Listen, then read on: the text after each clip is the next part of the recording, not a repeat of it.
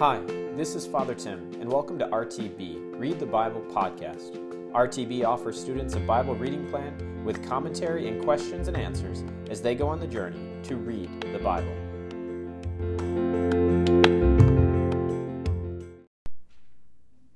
Okay, welcome back, everybody, to RTB. We're going to continue our journey through the letters of Paul, and we are going to cover the letter to the Galatians tonight. All right, so just kind of again, this journey where we're going, where we've been, and understanding that uh, we're largely going through in order that the letters were written. And last week we covered the second letter of Paul to the Corinthians, this letter where you see Paul and his passion, his excitement. You see him come to the defense because the people in Corinth make a very, very stern attack on the person of Paul. They say he's not an authentic apostle, and largely they attack his character. But what you're going to see tonight is something close but, but very different. We're going to see again Paul on the attack, in a certain sense, or sorry, Paul on the defense, where someone is attacking him, but largely not necessarily his character, but the content of what he's preaching. Okay? And so, as we get into the letter to the Galatians, this letter is, we kind of start in what many people refer to as like the core of Paul and core of Pauline theology. Galatians and Romans are often some of the most commonly quoted letters of Paul, especially in Protestant circles. I think at the end, I'll, I hope to show I don't think it's quite as central as some people make it out to be, but these are incredible letters that give us quite a bit to understand who Christ is, um, what faith requires of us and what faith then offers to us. So you actually see Galatians and Romans, these next two weeks, will actually pair off of each other very well. Galatians is the short version, and Romans is essentially the long version. Okay? And there's actually slight differences that you'll see, and I'll touch a little bit more about that with Romans next week. But just to kind of get the background of what is Galatians, who is Paul writing to, and then how does that fit, and then we'll just go through and we'll hopefully be able to cover a good number of, uh, of passages uh, going through the letter to the Galatians because there's only six chapters. So it's pretty straightforward, and it's a pretty clear structure you can see at least. Now, it's very confusing when you really dive into what he's saying, but the structure I think is actually pretty clear to see. So, to start, what is, um, he says, Paul, you know, to the churches of Galatia. So, what is Galatia? Where is Galatia? Unlike Corinthians or Romans or even Ephesians or Thessalonians, Paul is not writing to a specific city, he's writing to largely a region. And the region is what we understand today essentially as modern Turkey. And if you actually read the academic literature behind this, there's all sorts of debate about the timing of this passage and which communities specifically that Paul wrote to, because he would have passed through the region of Galatia two different times at least. In his first missionary journey, which would have been in the late 40s, he would have passed through the southern area. And then in his second missionary journey, he passed a little bit further north in the northern area. So there's all this fancy academic debate over uh, which communities he's specifically writing to and the timing of this. Um, and I'll point out to where that kind of timing happens. But as it relates to us and our study, and actually as you dive into Scripture as the Word of God, in one sense, it really doesn't matter. and I think you'll see. So we're just going to kind of avoid that and just to know that he is writing to a group of churches in the Galatian area, in the area of Galatia, where he did um, found many of these churches. Um, so it's actually kind of cool. You can start to see this is actually what we would call um, potentially a circular letter, uh, a letter that he wanted to be read in the churches. So think about it today. We read the letters of Paul when we come to church right? And that's actually how many of these letters were actually passed uh, in the early church as well. They recognized they were written by an authority to someone, and then they were passed to be read. Okay. So the context of that's just the kind of the geography. Now moving on to the context. The context, as I said, was similar to Second Corinthians in that Second Corinthians is Paul is writing a defense of his apostleship, and here Galatians as well. He is actually writing a defense because there have been people that have come into the region of Galatia and have preached what he refers to as another gospel. And Paul again gets very upset and very passionate to defend what is coming in. Now, the kind of there's a fancy term that's been thrown around that the people that come in are what they call Judaizers. They're basically people that would claim that they would be Jewish Christians who were Jewish then accepted Jesus as the Savior of the Jewish people and became Christians. And they, what they say is basically that even though Christ is the fulfillment of the Messiah or the law, the Jewish law, that you still have to follow all of the prescriptions of the Torah, its worship prescriptions, its ceremonial prescriptions, and its legal and kind of ritual prescriptions of the law, even though we've accepted Christ as Messiah.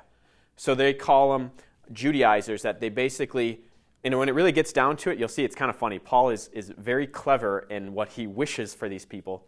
Um, they essentially say the big thing is that you have to receive circumcision and then follow Christ. But circumcision would be required according to them to um, become a Christian, that you would have to be first be circumcised, and then you would have to, then you could accept Christ. Or you also see it here where you'd have to still follow Jewish food laws um, to follow Christ. And you'll see Paul passionately, very passionately responds to both of these claims in particular, that that is not what Christ is asking.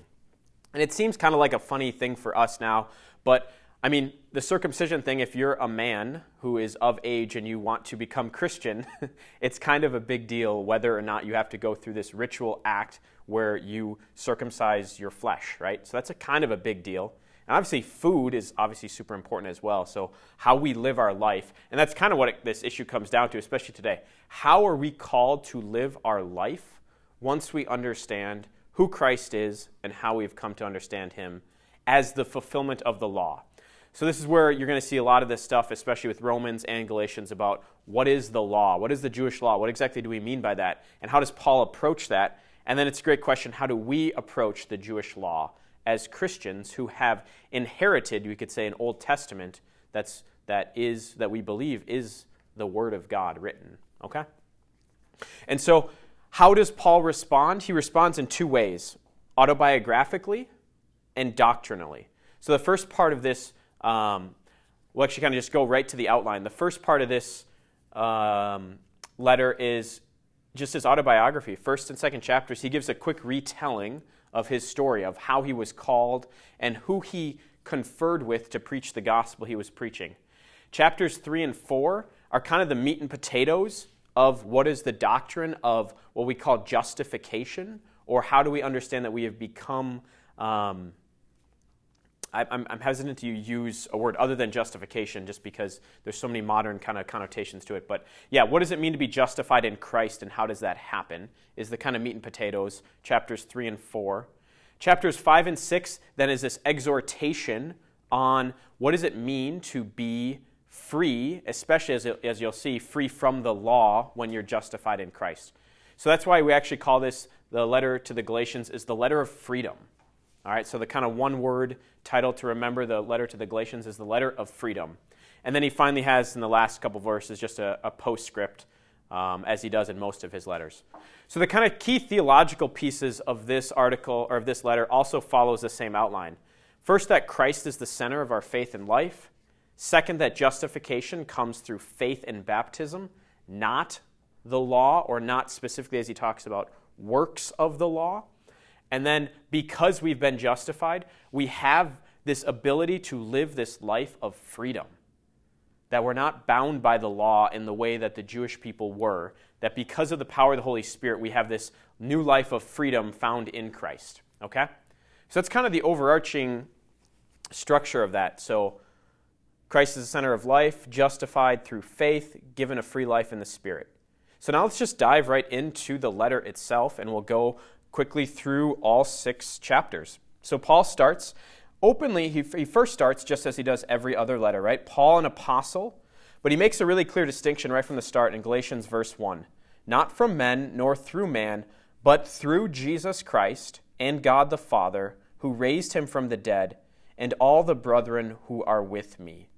So right away, Paul asserts his authority as an apostle through the power of Jesus Christ. So right there, then he, he has his usual grace and peace to you. Usually, in all of Paul's letters, as we've seen, he usually says something very kind to the people of like, I have been praying for you. We send greetings. Paul, it's noted in almost all of the academic literatures and kind of biblical commentators that Paul does not start his letter this way. Paul sets the tone right away in this letter in verse 6 when he says, Boom, I am astonished that you are so quickly deserting him who called you in the grace of Christ and turning to a different gospel. Not that there is another gospel, but there are some of you, there are some who trouble you and who want to pervert the gospel of Christ. But even if we or an angel from heaven should preach to you a gospel contrary to that which we preach to you, let him be accursed. As we have said before, so now I say again if anyone is preaching to you a gospel contrary to that which you receive, let him be accursed. So Paul holds nothing back right from the start and goes, guys, this is, I'm serious right now. What is happening, we need to correct, and we need to correct it immediately. So Paul is not happy, and he just goes right into it. And you, you see a kind of passion and a defense, particularly, again, of the doctrine in this letter than you do more than any of the other letters. It's also great to know this line that he repeats twice let him be accursed. It's really important because the actual Greek there is, um, or actually what then becomes Latin, is anathema. Let them be anathema. Let them be accursed. Let them be separated. Have nothing to do with them. It's kind of interesting. In the history of the Catholic Church, sometimes the church has been accused at times, rightly or wrongly, of being too harsh and too strict. Because actually, when church councils would come together and they would be defining doctrine or declaring dogma, that helping people see what the church teaches, they would use a phrase, um, unless you believe this, or if you believe this, and they would say a false teaching, then they would say, anathema sit, let him be anathema, or let him be accursed. And I think it's just important to know that when the church has done this throughout history, all they're doing is following Paul, who, when we see false doctrine, we have to correct it. We have to help people see the truth, right? And so Paul is very, very seriously concerned that the truth of the gospel is being perverted, and he wants to come to that defense, okay? All right. In verse 11, then, brethren, I have, would have you know that the gospel which was preached by me is not man's gospel. For I did not receive it from man, nor was I taught it, but it came through a revelation of Jesus Christ. And this is where Paul then goes into this how his former way of life, how he was Jewish, but he was persecuting the, the, the church. And then in verse 15, he says, But he who had set me apart, he who had consecrated me, that basically Jesus had set Paul apart and was pleased to reveal, or God set him apart, was pleased to reveal his Son in order that he might preach among the Gentiles. And so Paul is again saying, all right, this gospel that we're preaching, why I'm so on the defensive, we didn't make it up. This has been received by God, given to us. Okay? And so then Paul talks a little bit about what he did after this moment of Damascus. And this is actually where we get a lot of the dating if you go back a few lessons, we talked about the timeline for Paul and his conversion.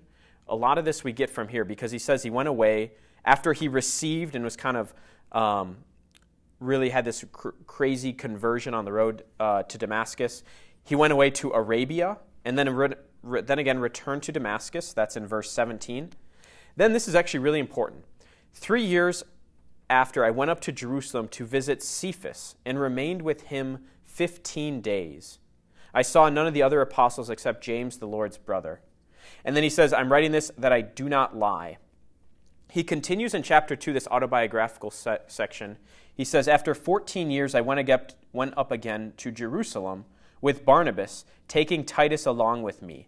I went up by revelation, and I laid before them, but privately, before those who were of repute, the gospel which I preach among the Gentiles lest somehow I should be running or had run in vain.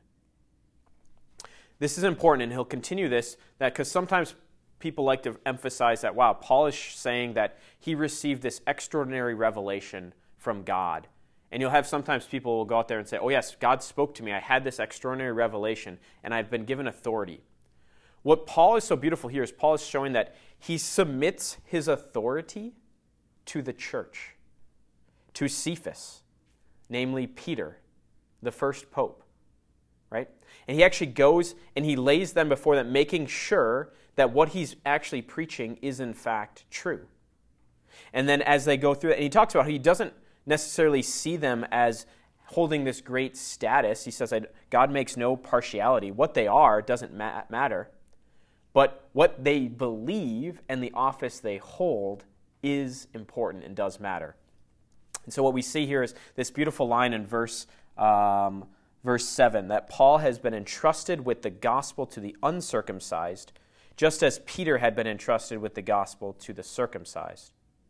And he says, And when they perceived the grace that was given to me, James and Cephas and John, who were reputed to be the pillars, gave to me and Barnabas the right hand of fellowship, that we should go to the Gentiles and they to the circumcised, only that they would have us remember the poor, which was the very thing I was eager to do. So Paul is saying that Peter, James, and John, the pillars of the church, gave them the right arm of fellowship, that they confirmed that, yes, you are an authentic apostle. The gospel that you're preaching is, in fact, true. And now you, Paul, and that's why Paul is sometimes called apostle to the Gentiles. And we get that right from Galatians, that Paul is especially supposed to take this message to who? The non Jewish people. Okay? And that makes sense why we're talking about people that were converts to Christianity in this letter specifically, that they're non Jewish, right? And all of his missionary journeys largely is around the area of Greece, right? So these are largely non Jewish people that Paul is preaching to. It's also kind of interesting in verse 10, he says that they wanted him to remember the poor, which what he was certainly eager to do. Remember last chapter we had, or last lesson in 2 Corinthians, Paul takes up a collection for the poor in Jerusalem. So Paul is being faithful to his charge, basically, um, that the church is unified as one. That Paul is not an itinerant or rogue preacher or apostle apart from the kind of hierarchical structure of the church. You actually have the structure of the church right from the beginning. Now, chapter 2, verse 11 is very interesting and has caused a lot of debate and concern because Peter or Paul talks about how he actually rebukes Cephas at one point. And by Cephas, we here do largely mean Peter. Peter, whose name was Simon Peter or Cephas, which is um, then changed to Peter. There's a very, very small minority position that thinks it's possible that this Cephas is a different person than Peter, but I don't think it's that uh, likely. It's possible. We don't know. But uh, Paul basically says that Cephas or Peter comes to Antioch, and when Cephas came to Antioch, I opposed him to his face because he stood condemned. For before certain men came from James, he ate with the Gentiles. But when they came, he drew back and separated himself fearing the circumcision party. And with him, the rest of the Jews acted insincerely, so that even Barnabas was carried away. But when I saw that they were not straightforward about the truth of the gospel, I said to Cephas before them all, If you, though a Jew, live like a Gentile and not like a Jew, how can you compel the Gentiles to live like Jews? We ourselves, who are Jews by birth and not Gentile sinners, yet who know that a man is not justified by the works of the law, but through faith in Jesus Christ. Even we have believed in Christ Jesus in order to be justified by faith in Christ and not by works of the law, because by works of the law shall no flesh be justified. Okay, we'll stop there because there's a lot to unpack there. First, this opposing anti- to his face. A lot of people, and this is where the dating kind of questions come in, see in this the basically the event in Acts of the Apostles, chapter 15, where we have the Council of Jerusalem, where the church is trying to figure out. There's questions. What do those that are Jews? What do they have to do to become Christian? And Paul calls out Peter for acting insincerely. Sometimes Protestant scholars will say, wow, this is proof that the papacy or this institution of the magisterium in Rome can be wrong, where we say, no, actually, there's actually further proof of actually the power and the authority of the papacy that cannot be led into error. A couple ways to see that. One is just to understand that Peter is not teaching anything incorrectly, he is acting incorrectly. He is being insincere. And when corrected, he is actually in, totally, he corrects himself. Paul is correct to say that, yes, um, Peter's insincere. This is actually very true throughout all history. We have had popes that have been, we can say, bad popes, that have not lived upright moral lives, but they didn't teach error. They never led the church astray into error. And that whole uh, council of Acts of the Apostles, chapter 15, shows that even if there's questions, the singular person, in this case Cephas, could even, in a sense, have a bad idea in his head, but then when the church comes together, the church is always correct. It cannot err in matters of faith and morals. So far from being an attack against Roman Catholicism, and especially the understanding of the papacy and the power of the church, it actually helps strengthens it. That yes, the Holy Spirit will guide the church, and the apostles and bishops together help lead the church into truth. Okay? So basically, if you were a Jew, you don't if you're a Jew as as Peter and Paul were, we don't want to go back to living like Jews. We have been set free by the power of Christ. So why would we make non Jews live like Jews before they become Christians. And very important. So, this line in chapter 2, verse 16 A man is not justified by works of the law, but through faith in Jesus Christ. Okay. The word justification here, it's translated justification in your um, Bible, probably justification, but it's the same word later that you'll see is also righteousness. Righteousness and justification. It's interesting. Justification is actually a word not seen until, um, or uh, the translation of justification is not seen until largely the Latin Vulgate is promulgated by, by St. Jerome. Justificare, or basically means, justification means to be made just. What does that mean? It means that actually we're not just declared righteous. We're not just declared like that we're a, it's uh, basically a judge is standing up before you and says, I don't care what you've done, I just declare you. What he's saying is actually we become holy, okay? We become able to approach God, we can say. And how does that happen? That happens through faith in Jesus Christ that the faith in Jesus Christ has this ability to cleanse us of our sins, to free us, to justify us, right? Um, what you saw in the Acts of the Apostles was there was always two things. It wasn't just faith. It was repent, have, have this faith in Jesus Christ, and what? And be baptized. So you actually see in chapter 3, Paul goes into understanding that what he's really talking about is baptism, okay? When we see this phrase, works of the law, it is a very specific phrase which does not refer to good works in general. This is where it's going to get a little confusing both this week and next week that I hope I can clarify the understanding of faith and works and how does that lead to justification or later on what we understand as salvation. I hope to kind of team that out. But as he's talking about works, he's not talking about good works. He's talking about works of the law. He's talking about ritual prescriptions like circumcision, specific food laws. Okay? That is what he's talking about. So he's saying is that following these specific guidelines in the Old Testament will not lead you to becoming holy. That's what he's saying. Because, so this is why he says, in order to be justified by faith in Christ and not by works of the law, because by works of the law shall no flesh be justified. So Paul wants to be very clear that the law cannot lead to justification. Okay? What can? Only faith in Christ. I'll wait to kind of team this out as we continue to go. So then Paul says in verse 19, For I, through the law, died to the law, that I might live to God. I have been crucified with Christ. It is no longer I who live, but Christ who lives in me.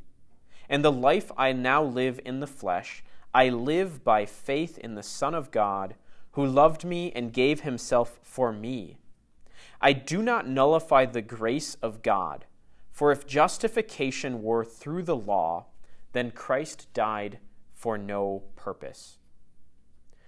Paul well, let's start with verse 20 there. I have been crucified with Christ. At what point had Paul been crucified?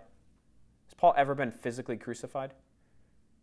At this point, no. And you'll see later, Paul is never crucified. He does die a martyr's death, but it's by um, his, his head is actually cut off. He's beheaded. So, what is he talking about? He's talking about what we saw before that said, Are you not unaware that those who have been baptized have been baptized into his death? That Paul has been crucified with Christ, that is, he has died with Christ. He has been knocked over on that, on that road to Damascus, and then he is what? He's baptized, he's washed. So he enters into the death so that then he can what? Now live a life in Christ. So, what saved Paul? It was not following the ritual prescriptions of the works of the law, it was faith in Christ which led to baptism. And then this line is so beautiful. Galatians 2:20. If there's one one single passage to remember from Paul, this is probably one of them.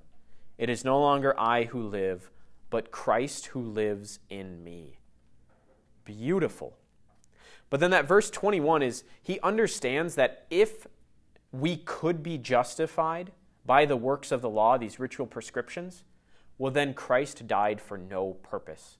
The crucifixion was meaningless, it would have been just a silly symbol.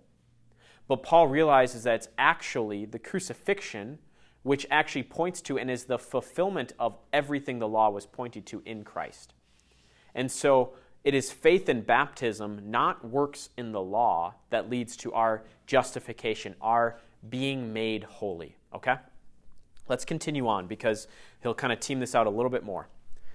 O foolish Galatians, who has bewitched you, before whose eyes Jesus Christ was publicly portrayed as crucified? He says this in verse 3, chapter 3, verse 1. Let me ask you only this Did you receive the Spirit by works of the law or by hearing with faith? So then he moves from this understanding of this life in Christ to this gift of the Holy Spirit which we understand that at our baptism we receive the gift of the Holy Spirit. It is then strengthened and confirmed in our confirmation. But he's saying, guys, did you literally you saw Jesus Christ was was crucified. We told you this. He was seen, people were there. And now you think that you could gain um, the Holy Spirit that he sends by following these ritual prescriptions, these works of the law, you're missing the point. That's why he's so angry. Now, Okay, verse chapter 3 verse 6. Paul then goes into this very interesting passage where he now brings in the Old Testament. He does he brings in the Old Testament in two places here in this book, ver, uh, chapter 3 and chapter 4. So he references Abraham to prove his point. He says, Thus Abraham believed God, and it was reckoned to him as righteousness. That word righteousness is still the same word as justification. Your Bible probably says righteousness, but it's still justification and righteousness are the same Greek word, okay? So Abraham believed and it was reckoned to him as righteousness or as justification. So you see that it is men of faith who are the sons of Abraham. And the scripture, foreseeing that God would justify the Gentiles by faith, preached the gospel beforehand to Abraham, saying, In you shall all the nations be blessed. So then, those who are men of faith are blessed with Abraham, who had faith. Verse 10 For all who rely on the works of the law are under a curse. For it is written, Cursed be everyone who does not abide by the things written in the book of the law and do them. Now it is evident that no man is justified before God by the law, for he who through faith is righteous shall live. He's referencing there an uh, Old Testament book called Habakkuk. The righteous will live by faith. But the law does not rest on faith, is what he says in verse 12. For he who does them shall live by them. Christ redeemed us from the curse of the law, having become a curse for us. For it is written, Cursed be everyone who hangs on a tree. That is, in Christ, the blessing of Abraham might come upon the Gentiles, that we might receive the promise of the Spirit through faith. I'm going to continue on just reading this. Verse 15. To give a human example, brethren, no one annuls even a man's will or adds to it once it has been ratified. Now the promises were made to Abraham and to his offspring. It does not say, and to offsprings, referring to many, but referring to one, and to your offspring, which is Christ. This is what I mean. The law, which came 430 years afterward, does not annul a covenant previously ratified by God so as to make the promise void. For if the inheritance is by the law, it is no longer by promise, but God gave it to promise, gave it to Abraham by a promise. Okay, we're going to stop there. We got to know our Old Testament a little bit. He brings up Abraham and Moses. His whole point is that Abraham is the father of faith, right? We understand you look at Judaism, Islam, and Christianity all ascend under Abraham because Abraham was given these promises in the book of Genesis, okay? And the promise is to do what God asked, and he has to do this in faith. Go out and settle this land, and I'll make your descendants as numerous. And Abraham listens. And so he says this is the pre preaching of the gospel to Abraham, that there's going to be a promise, okay? And we will be fulfilled, or this, this promise is fulfilled um, to Abraham because of the faith that Abraham did, right? Then Paul brings in timeline. He understands that timing is important. That the law, these ritual prescriptions, which then came through the hands of Moses, were added almost 400 years after the time of Abraham. So he's saying, okay, this law comes in later. And then he says, basically, we understand that there's actually a curse if you don't follow the law. That those who follow the law are called to do them, but if you don't do what the law tells you, you're under a curse. So Paul is basically saying no one can really actually fulfill the law by their own power. No one has perfectly fulfilled the law. That is why those under the law are under this curse, that they're basically destined to not be saved, to not be justified. Um, but Christ redeemed us from this curse, having become a curse for us. Basically, he took on both the punishment of the law, which says, Cursed be everyone who hangs on a tree. So he literally fulfills the curse that the Jewish people took upon themselves by not being able to fulfill the law. And Jesus also perfectly fulfilled the law himself. He's the only one who perfectly fulfills the law. And so, by his power, we now and through his power, we have the ability to be justified, not through these works of the law. And so basically, Paul then says, don't look at Moses here, look at Abraham. There was a promise given, and that promise is fulfilled not by offsprings, but everything promised to Abraham was supposed to be fulfilled in one person Jesus Christ. So Jesus both fulfills the promise of Abraham takes on himself the curse of the law for those that didn't fulfill it, and then actually fulfills the law, thereby redeeming the law. So, us having faith in Jesus gives us the ability to be justified. Verse 19, it gets super interesting. Then Paul says, okay, if this is the point, if the law just gives us a curse, what's the point of the law? Verse 19, why then the law? It was added because of transgressions till the offspring should come to whom the promise had been made, and it was ordained by angels through an intermediary. Is the law then against the promises of God? Certainly not. For if a law had been given which could make one alive, then righteousness would be indeed by the law. But the Scriptures consigned all things to sin, so that what was promised to faith in Jesus Christ might be given to those who believed. Okay, so he says the law was added because of transgressions. Think about this. We only need laws if we can't follow them. We need laws to point us in a right direction.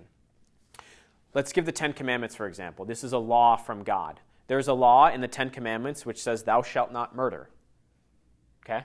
Look around the room. I don't think anybody here has trouble following that law. You don't need that law, it's already built in if you were having trouble seeing whether it was right or wrong to kill people, you would need someone to tell you, yes, this is wrong. And law is supposed to point us to what is right and wrong. So the Jewish people had this promise from Abraham, and then these covenants are fulfilled, but the problem is the Jewish people kept falling away from God. Where is this key moment that the Jewish people especially receive all of these added prescriptions of the law. Because Moses comes down with his Ten Commandments, right? Which is a perpetual law to be instituted for all time. But he comes down Mount Sinai with this Ten Commandments law, and all of a sudden the people have fallen away and have worshiped a false idol, uh, a golden calf. So what happens? More laws are added. The Israelites need more direction. So there's more and more and more that gets added on, right? Which makes it harder and harder to follow. So, in one sense, this law is given there, pointing out the sinfulness of the Israelites. They cannot keep this, right? So the law was added because of transgressions. Okay? The best analogy I've heard is that the law is essentially a referee. According to Paul, and you actually see next in Romans, Paul doesn't go back and forth. Paul says the law is good and it's necessary, but it's not sufficient. The law is necessary to point out what's right and wrong, but it's not sufficient. It can't actually make you holy. So the law is the referee on the side of the game that's pointing, these are the rules you need to follow. But a referee can't actually make someone win a game. They can't actually play. So the, the law is this referee on the side pointing to this is the way you follow morality as laid out by God. But only Jesus can actually make you holy. Okay? So the law is good and necessary. You'll see that particularly in Romans, but it's insufficient. But now he says that in verse 25, but now that faith has come, we are no longer under a custodian, for in Christ Jesus you are all sons of God through faith. For as many of you for as many of you as were baptized into Christ have put on Christ. So Paul is talking about faith up to this point, right, in justification. Now he actually says outright, you were under this custodian of the law. It was a guardian, it was a referee guiding you until the moment that Jesus Christ fulfills this. And now, through faith, when you are baptized, you are baptized into Christ. So you are not Jew or Greek, nor slave nor free, neither male nor female. You are all one in Christ Jesus. And if you are Christ's, then you are Abraham's offsprings, heirs according to a promise. So by faith and baptism, we fulfill what we become one with Christ. And if we're one with Christ, we see that we're the one that's to fulfill this promise. You are now an heir. So he says that, I mean, this is now chapter 4, verse 1. I mean that as an heir, as long as, she, as he is a child, is no better than a slave though he is the owner of all the estate. But he is under the guardians and trustees until the date set by the Father. So with us, when we were children, we were slaves to the elemental spirits of the universe. But when the time had come, God sent forth his Son, born of woman, born under the law, to redeem those who were under the law, so that we might receive adoptions as sons. And because you are sons, God has sent the Spirit of His Son into our hearts, crying, Abba, Father. So through God you are no longer a slave, but a son, and if a son, then an heir. Galatians 4 4 through 4 7, also worthy of memorization, because Paul is saying, you are actually now not slaves. Before you were under this curse, you were slave to this works of the law that couldn't save you. But now, when you've been baptized into Christ, you have been set free from the law, so that what? You might receive adoptions. So you move from slavery to sonship.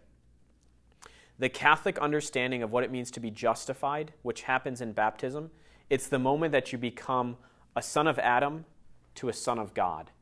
That you become a son of a son to slavery to a free son or daughter. So, this is great news. Paul is saying you're free. You are set free because you are heirs to this promise of God, this promise of an incredible blessing, the promise of a beautiful life, the promise of actually being redeemed. And that comes through faith and baptism. Verse 4 4 also, there's a lot we could say about this born of the woman, born under the law, because this is a reference to Mary. There's actually some really cool, neat things about how it actually helps even point to the virgin birth, about how um, the way that the language is structured implies that Joseph is not the father, that um, it's an u- unusual thing to say born of woman.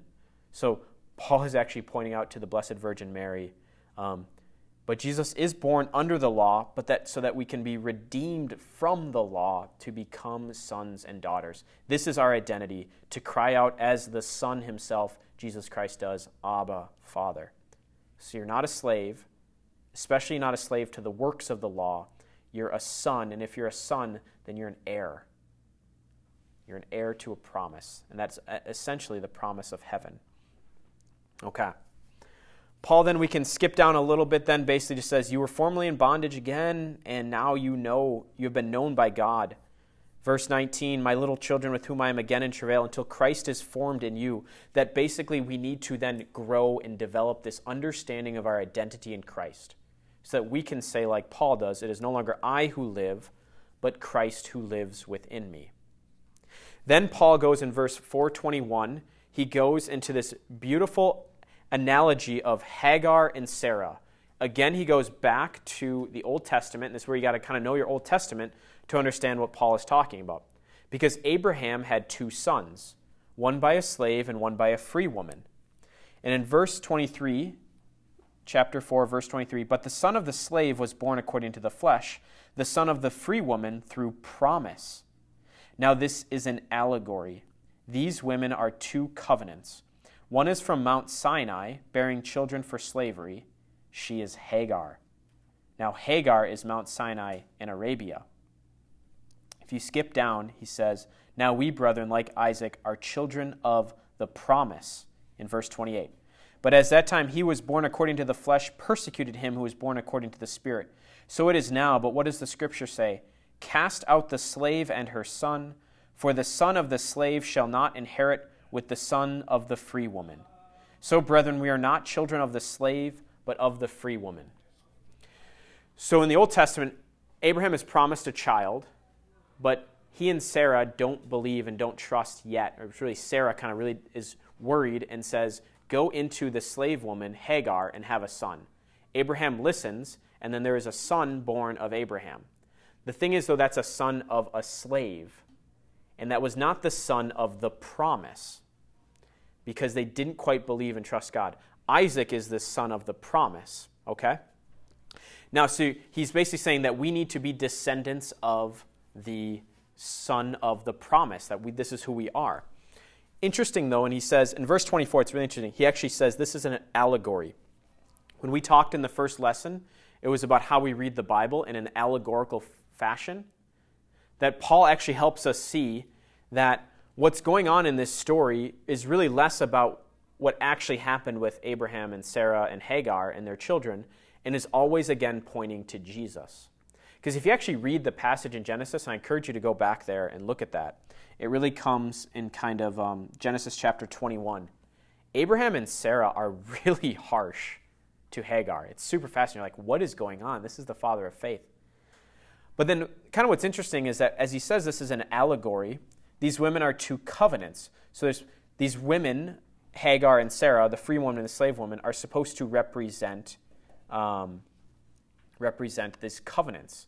The old covenant that's only done through works of the law, and the new covenant in Christ.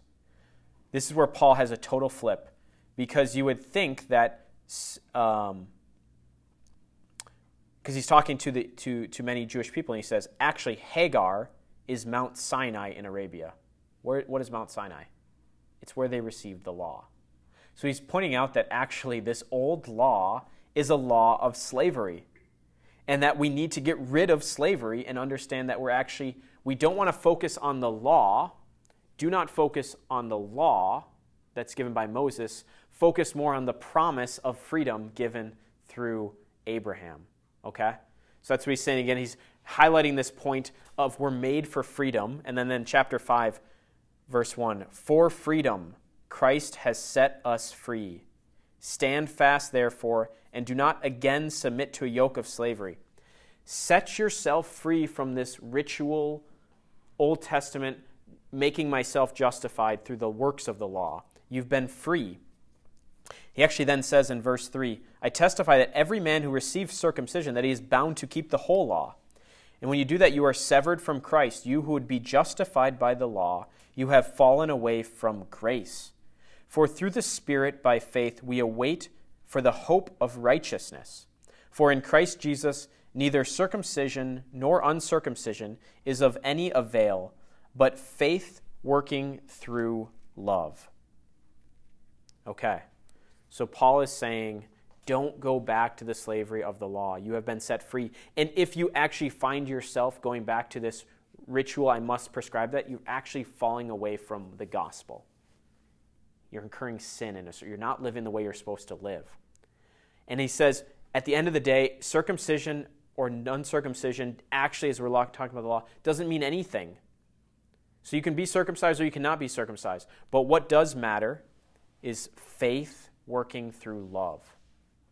This is actually really important because some people say, especially in some of the more modern Protestant denominations, that yes, faith is all we need. Faith alone justifies us, and it doesn't matter what you do. Paul could not be more clear that it is nothing close to what he's saying. He's saying, actually, now because you have been set free, you've been justified, what matters is what?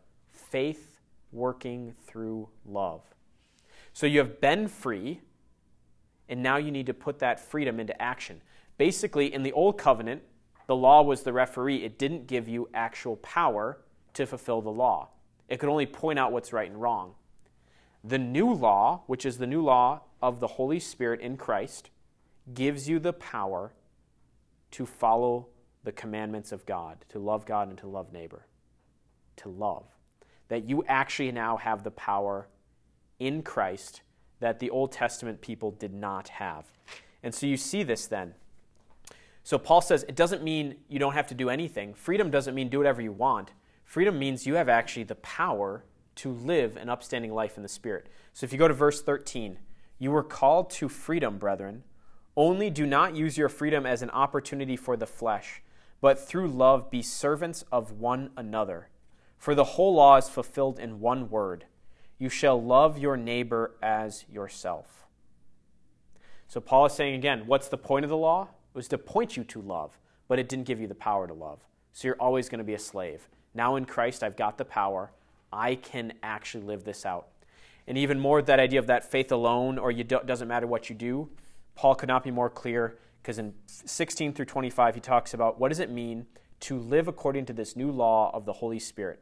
He says, Walk, but I say, walk by the Spirit, and do not gratify the desires of the flesh. For the desires of the flesh are against the Spirit, and the desires of the Spirit are against the flesh. For these are opposed to each other, to prevent you from doing what you would. But if you are led by the Spirit, you are not under the law. So if you have the Holy Spirit, you're not bound by this law. Now, the works, I'll, I'll repeat that again, verse 18. But if you are led by the Spirit, you are not under the law. Now the works of the flesh are plain immorality, impurity, licentiousness, idolatry, sorcery, enmity, strife, jealousy, anger, selfishness, dissension, party spirit, envy, drunkenness, carousing, and the like. I warn you, as I warned you before, that those who do such things shall not inherit the kingdom of God. But the fruit of the Spirit is love, joy, peace patience, kindness, goodness, faithfulness, gentleness, self control. Against such there is no law. And those who belong to Christ Jesus have crucified the flesh with its passions and desires. If we live by the Spirit, let us also walk by the Spirit. Let us have no self conceit, no provoking of one another, no envy. So he's saying you now have the power of the Holy Spirit what you do actually matters. And if you go back to these sins of the flesh, you will not inherit the kingdom of God. He warns you. This is one of Paul's, again, he does this in Ephesians, and we already saw it in 1 Corinthians 6 list of mortal sins. Things that will keep you from inheriting the kingdom, even after you've been baptized, even after you've come to faith. But the Holy Spirit is this new law. There's no law against, there's no prohibition against love joy, peace. It's a forward thinking, it's a positive. This is how you recognize the grace of the Holy Spirit. This is what you have been given in your baptism and your confirmation love, joy, peace, patience, kindness, goodness, faithfulness, gentleness, self control. And look in your life, this is really important. Look in your life when these are present. When these are present in your life, you have the power of God with you. When you have these in your life, you know that God is with you. Sometimes you, where is God? Where are you? Where there's love, joy, peace, patience, you can know that the Lord is with you, that the Spirit of God dwells in you. Chapter 6, the final close here. Bear, verse 2, bear one another burdens and so fulfill the law of Christ. So, this new law of Christ is love God, love neighbor, and carry this forward. That we have the possibility to, to do this. Um, verse 10 So then, as we have the opportunity, let us do good to all men, and especially those of the household of faith. This is the freedom that we're talking about. We, freedom is not just a opportunity for all of these choices. We can do whatever we want. It is a freedom from the law you are no longer slave to these sort of ritual works of works of um, works righteousness, as it's sometimes called. You now have the capability. You are free to be able to love. And that's what he is saying. Do this. Use this power of the Holy Spirit to love your neighbor. He closes with uh, See what large letters I am writing to you with in my own hand, verse 11. Um, and he says, At the end of the day, far be it from me, this is verse 14, far be it from me to glory except in the cross of our Lord Jesus Christ, by which the world has been crucified to me, and I to the world. He says one more time, For neither circumcision counts for anything, nor uncircumcision, but a new creation. What he's saying is through baptism, it's not just a covering over, that you actually become a whole new creation with a new power to be able to fulfill this law. That is what is the power of baptism and faith. You are totally reborn, regenerated, we would say. He says, Peace and mercy be upon all who walk by this rule, this new of new creation.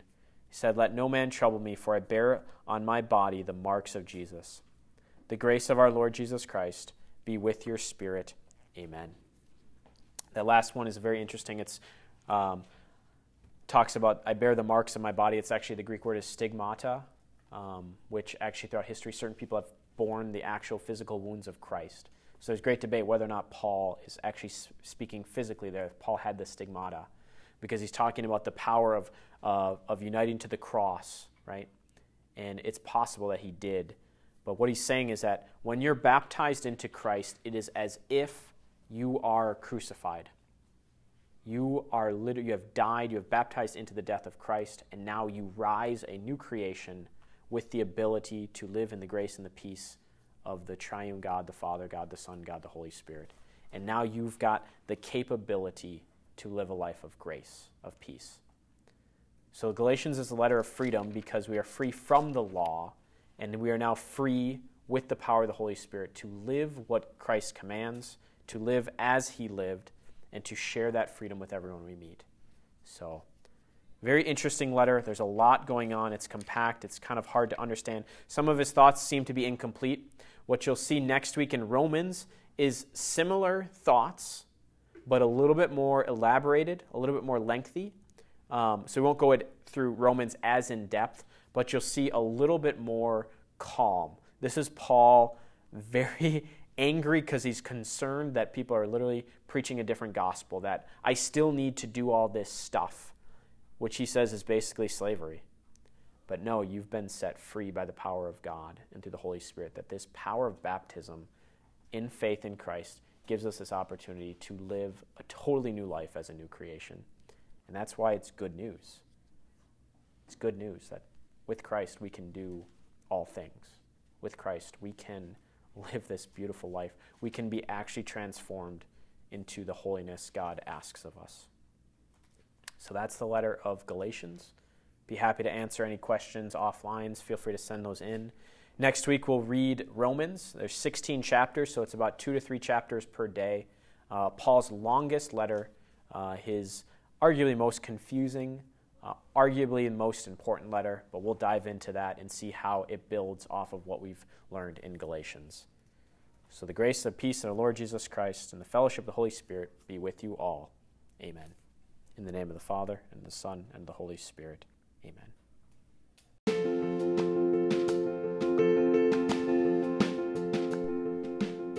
Thanks for listening to this episode of RTB. If you have questions you would like answered on the podcast, you can email them to Father Tim at tmergen at uwcatholic.org. That's T M E R G E N at uwcatholic.org. Thanks, and be assured of my prayers for you as you read the Bible.